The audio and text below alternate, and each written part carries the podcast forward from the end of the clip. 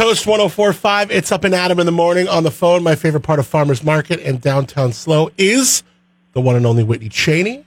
How are you, Whitney? I am good. How are you? No one else gives you an intro like me, right? No, no, gosh, you always like. I wish I had you to like introduce me every day. It would be so like positive, and I would walk the streets with like. you want me to be your yeah, hype man downtown for like your meetings I and stuff? do. Can you please? Of course. Um, let's talk some of the changes with SLO. SLO's going through all kinds of things. We got the uh, bike. What what are people saying about the bike lanes and the bike lanes with the parklets? And are people feeling the new bike lane stuff?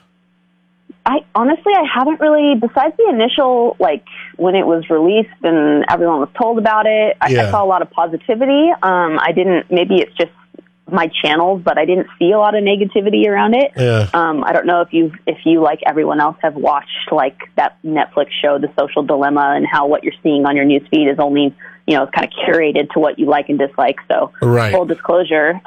Yeah, exactly. I hear most- I think my audience is all about the bike lane, but um, I don't know. It, it, it seems to be operating well, and it seems that people Yeah. are figuring it out. Um, I love that, know. and I love that there's you know, and again, it's it's because everything is so different, and we're changing, we're trying stuff out. I like the willingness to kind of try experiment with things, and because of that, you know, we've been things have been evolving quite frequently. We do have uh, the parklets out now, and you've had a contest where people can actually win a hundred bucks just by saying which one's their favorite. Yeah, it's pretty cool. So it's through uh, rideshare. So rideshare.org backslash park will have all of the information as well as the participating parklets. And it's a program that runs through October 1st. All you have to do is there's a poster on each parklet with a QR code. You scan the QR code of the parklet that you want to vote for. Uh, and you are entered to win $100, and then the parklet themselves is entered to win some money to help further beautify their parklets. I love it. That's pretty cool. And when, is the deadline to get in on this? Uh, it, the voting, I believe, closes October 1st. Okay, cool. All right, what else is cooking? What else? What else? Uh, the other thing to say is it's always fun to talk about new businesses, and we do have a new one downtown. They are opening tomorrow, Friday. They are in the Creamery at 570 Higuera, and it is Active Coffee Co. So it's a new coffee shop in the Creamery. Cool. Kind of like um, your craft coffee in a way. Go there for your this, your that, your lattes, your. Yeah, they have. I got to check it out earlier this week. They have a, a nice, like, a very simple menu. It's got all the good basics. Uh, I had a latte; it was phenomenal. And they also have some cloud pop, which is cotton candy. Uh, so they have some fun for the kids, and so they have, you know, the kids' version of caffeine, and then you yourself can get your typical caffeine, and everyone's happy. Everyone's happy. Cool. So it's Active Coffee Co. And they're in the creamery. Yep, that's right. All right, awesome. Everything else good with you?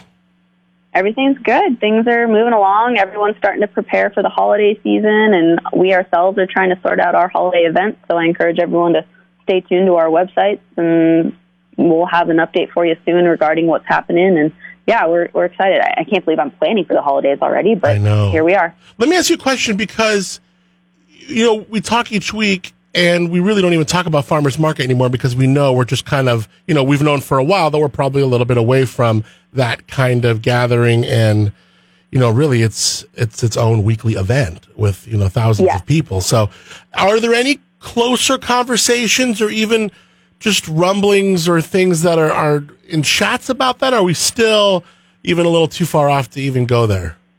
Yeah, we're always talking about it every week. I don't think that there's uh, any negative side to keeping that conversation going. So it, it is because it is an event, because it is a large scale event that brings a lot of people from outside of San Luis Obispo into San Luis Obispo, uh, and also because it affects our vendors and their safety as well as our own local community safety. We, we don't have a set date. Uh, we're really trying to figure out what's in the best interest of our farmers, um, because if we do come back, it would likely be at the first stages just the produce section, and we're not sure if that in itself would be beneficial because those far- those farmers work so dang hard, and we want it to be financially sustainable for them as well, and it's a lot of work. So that's kind of where this pickup box with SLO Veg kind of came into play, is because even though we don't have the event happening right now, we wanted to find a way to still support our farmers, and a lot of them are in that program.